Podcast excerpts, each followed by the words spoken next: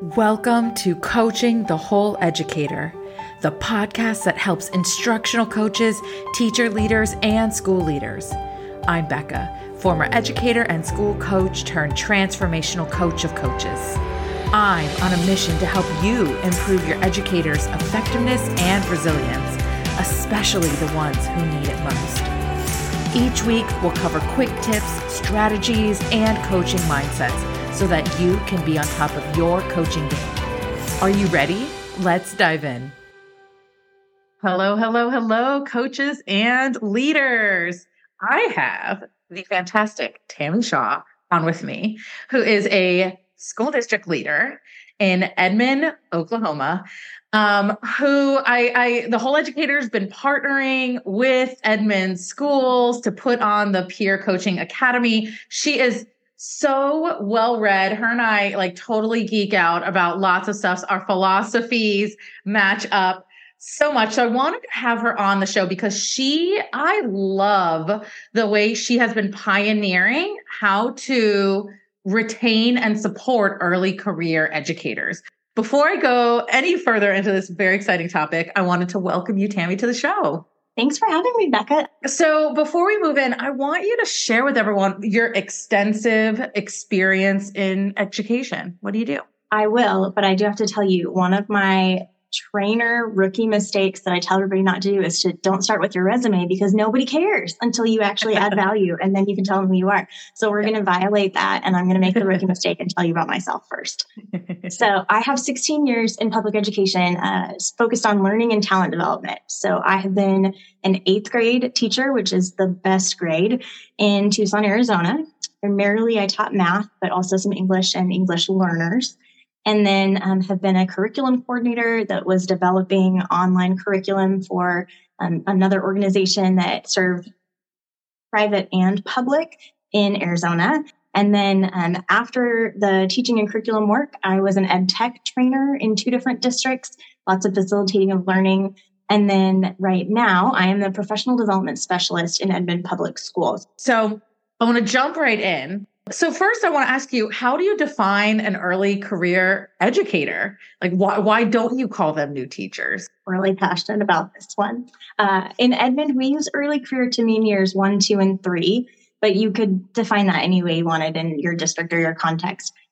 Words are important. We know that they bring clarity or they bring confusion. So the word new is not something we're opposed to, but we observed quickly when you say new teacher, people are like, Do you mean new to the district? But I have 20 years of experience. Do you mean new in August? Or do you mean new like I got hired mid year and now it's December? So in Edmond, it's years one, two, and three. And then inductee means it's your first year. I love that. And and I, I really want to highlight you say words are important. And if you really choose the right words, you don't have to clarify. That's that's so powerful. How does Edmond currently support the success and retention of early career educators like what, what are all the things edmond does and it's it's it's a systemic thing right there's wraparound that happens not just one thing I love these said system. It's a systemic thing. Uh, and we're building and refining this. So we got those temporary federal funding from ESSER. And one of our projects within that bucket of money that will run out soon was to look at how do we support our mentors and our early career, mainly inductee teachers. Um, so we're we're refining this as we go. But before I talk about how we support those early career educators, you said retention of early career educators as well. And I just want to nod to the fact that retention is multifaceted and ongoing. It is not like we did this thing and now you're going to stay forever. We know everyone wants to be seen and valued and heard. We know that everybody wants a culture that jives with them and that organizational culture is huge. You need a friend at work. You need a path for growth. You need to be doing joy that brings work that brings you joy. Uh, have to know your impact. If you don't feel like you're actually making a difference you're not going to stay which teachers don't often struggle with. Um, we know our impact. Sometimes we're just tired.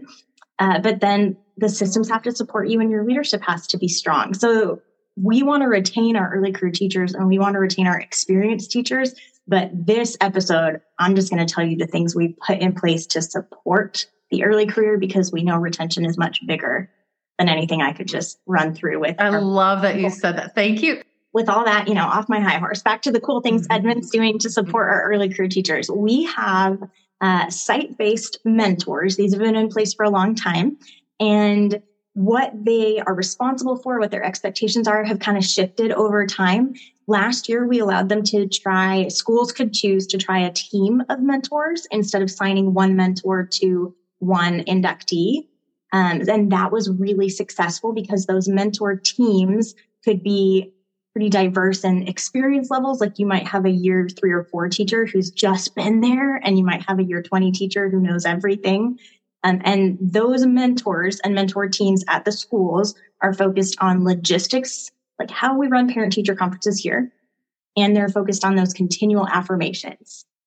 Hey, inductee, it's your first year ever. I see you. You're doing great. This year's hard. Keep at it. That's their focus because they're full time educators too. So they don't have a bunch of time to coach. Hmm. Uh, the second thing that we do, and we piloted it last year, and then we went all in this August, and we're convinced we have to keep doing this, is we brought the Champs and Stoic training from Trisha McHale Skyles on classroom management and system design.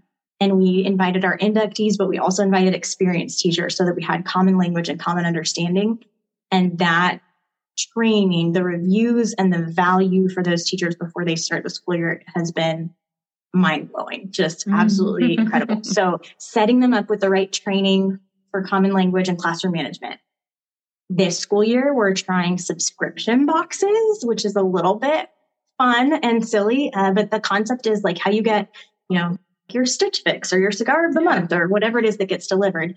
Anyone who's an educator in the district can sign up for the monthly subscription box, and it'll be simple and silly and have a theme every month, but it will also have a couple of teaching strategies or something to reflect on so that an inductee and their mentor could open those together and say, okay, we're both going to try the three, two, one strategy in the next two weeks and then talk about how it went, what mistakes, what did we like, what did we not like. So they can make some of those micro movements together I love this idea. I just have to interrupt for a second. I've never heard of this. And I think it's brilliant to, you know, to mimic structures that really work outside of schools, right? Why not bring them into schools? Right. We know they work. Our psychology, we are consumer. I'm a consumer of Stitch Fix. I love it. Do not like to shop. Right. And so it meets my needs. I don't want to go out and put the effort in. Someone will put the effort in and it arrives. I love this idea. Yeah. So uh, two other structures that we have in place to support early career teachers are, I think, our biggest shifts over last school year. We hired, we created some positions that we call early career coaches. There are just a handful of them at the district level. You know, we have 29 schools here in Edmond, um, and those coaches that we've hired are absolutely incredible. and they complement what we already had in place, which are curriculum and content specialists who want another unique thing in Edmond. Often that position in other districts is very behind the computer and logistics. And our content curriculum specialists are in classrooms. They're in our PLC meetings with collaborative teams. Um, so early career educators already had content support from those roles. We just layered in early career coaching for classroom management support. Mm. And the final thing we've tried last year that we're continuing, or now in year two, that Becca, you're a part of, uh, is we created the Peer Coaching Academy as a way to train our mentors, but also to equip anyone in the district who has some experience and wants to get better. They're gaining the skill set to coach themselves to receive coaching, to reflect on video of themselves, and how to coach other people down the hall, whether that is a second year teacher or somebody who's been doing it for 15 years and just has this class that they can't solve the puzzle and they need mm-hmm. someone else to come in and say, Oh, I noticed this. Tell me more mm-hmm. about that. So mm-hmm. in the Peer Coaching Academy, they get a half day workshop. And then if they sign up for the year long, they have all these different sections of trust building activities they try with colleagues and then coaching cycles. So they get on site coaching. Like Becca will come in and you'll do some coaching for the people who are learning to be better coaches and mentors.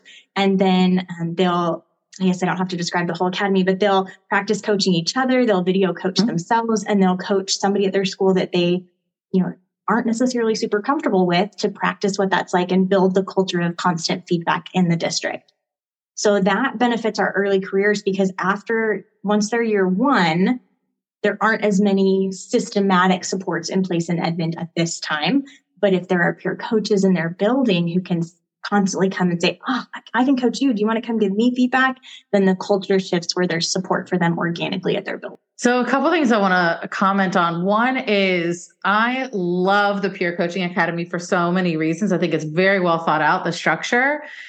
One of the main goals is to normalize coaching. Like in Edmond Public Schools, it is normal, right? We're growing this, we're not there, but it, we, it is becoming normal for us to coach each other, right?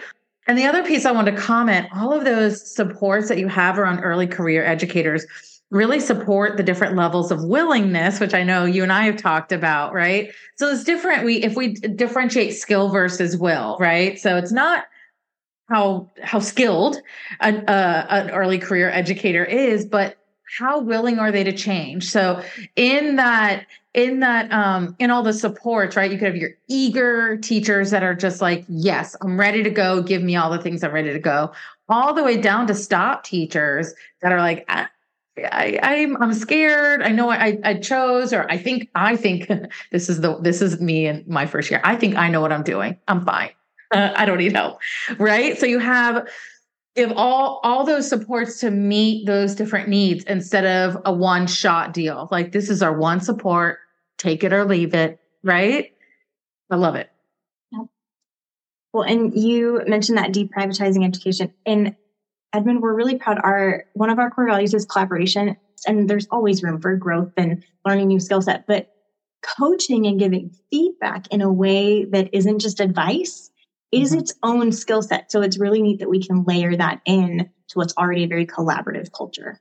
Right. And being intentional about what you call coaching right? And i i i think that's one of the biggest breakdowns in in districts that they say yeah we have coaches. And my first question is what do you call coaching? Let me ask you tami do you protect your coaches from being given kind of other duties as designed having to do bus duty or now they're not assigned to schools though right?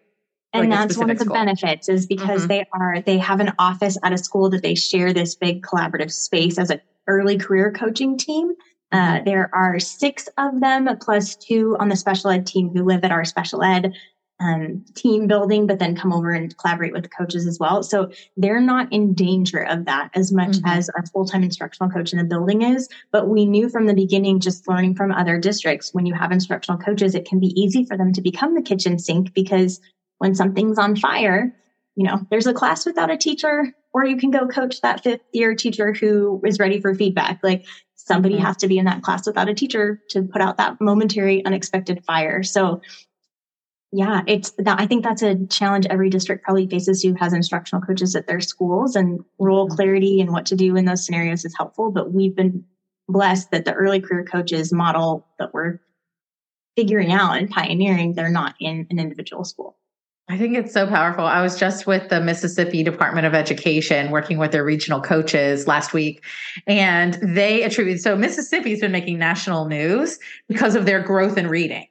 And and I, I asked the state leaders what what's caused this growth, and they said, well, part of the law there's there's actually laws that were put in place that that help this growth happen, and part of the law mandates or protects that coaches cannot be used for anything besides coaching within schools. And they said that is a huge part of how we grew. And I'm I'm like, yes, everyone needs to hear this. Um, so I I I have one one more question for you, and I um, would love to hear actually what mistakes have you made around in the past around supporting early career educators. I'm so curious. I feel like we're constantly learning and you know making mistakes. So I think there's probably two or three that are worth mentioning with our early career supports and reimagining that whole program. One is just in general, this is probably across the nation. I think we undervalue and sometimes have a negative connotation for our early career educators who come from non-traditional paths.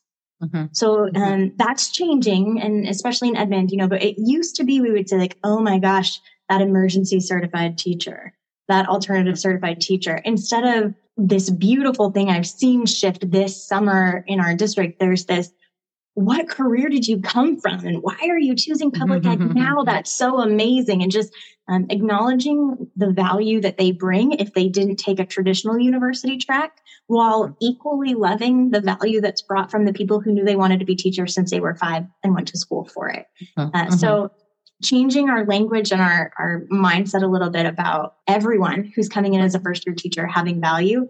And then I think our biggest mistake is, and maybe this is just specific to me and an Edmond, but role clarity. Mm, that is not specific to you. yes.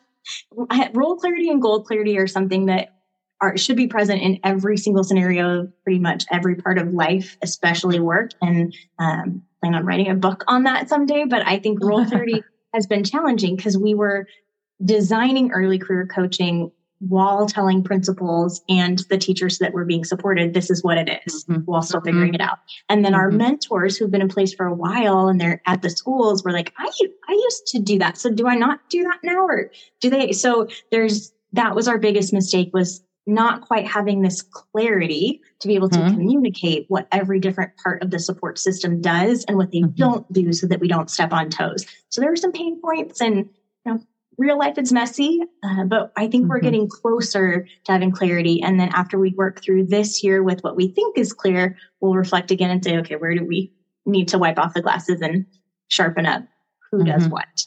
Yeah. Yeah, I love that. And I, I, I, did say that was my last question, but I do have one more because I, I want to, I, w- I really, I'm so interested in hearing from you. This is our year two with Peer Coaching Academy, right? So we went through a whole year. We've done the beginning onboarding of uh, Peer Coaching Academy. We had initial PDs, right? So I'm, I'm so curious, what differences have you experienced in the district after that full year of running Peer Coaching Academy? The the difference I think is something we're going to see this year because it is a year long academy. So they were mm-hmm. the people who participated last year were gaining the skill set and they're going to be implementing maybe a little bit stronger this year. But the feedback from that academy, those participants were, you know, this is the most powerful professional development I've ever experienced because it was embedded and met them where they were, but coached them up and gave them leadership roles at the same time. So I think valuing our people, helping them feel valued and grow is something we've already seen. We have heard a lot of our current mentors who don't have to coach use some of their skill set from the peer coaching academy because they chose to be part of that training and then they're doing notice and wonder feedback that's unbiased when they're able to help their inductees. So better questioning is something mm-hmm. we've seen. Notice mm-hmm. and wonder mm-hmm. as a framework for their language for feedback is something we've seen. And then um, we've also seen some schools start to adopt creative ways to have a culture of feedback, like pineapple charts, even if they didn't call them that and they organized them differently. Ways to observe each other as colleagues started popping up in some of the schools where there were peer coaches going through the academy. Yes, I love that. So I hate to do this. I uh, we have to wrap up. I'm loving this conversation. I would would love you to share um, with the listeners where can they find you um, and the work that you do. My website is positivestrategery.com and it's intentionally positive strategery. Everyone's like, how do you say that? Is that are supposed to be there? Because um, we need to have a little bit of fun with the strategy that we're implementing. So positivestrategery.com. I'm also on LinkedIn and occasionally on Twitter, but more active on LinkedIn as Tami Shaw, T-A-M-I S-H-A-W 2614. It's not my address, but it's a favorite Bible verse. So you can find me at, on LinkedIn or on my website. Love that. And I'll have both those links in the show notes as well. So thank you again for sharing all the extraordinary work you're doing. And Edmond, thank you for being on the show. Becca, I'm going to hold you to it. I cannot, I'm looking at like my list of PD tips right now going, yeah, we have to do an episode on this. We have to talk about how to facilitate better learning because it's so many practical things. So I'm going to look so forward many. to that next time. Yes, absolutely. Me too. Peer Coaching Academy that we discussed during this episode was truly a collaboration between Edmond Public Schools and Compass Advantage. So we will put the link to the Peer Coaching Academy's page on Compass Advantage's site right in the show notes for you. If you'd like to know more about the nuances of Peer Coaching Academy or want to reach out and know more to see if you'd like to bring it to your school or your district. And until next time, just remember don't treat people the way you want to be treated. Treat them how they want to be treated. Take care.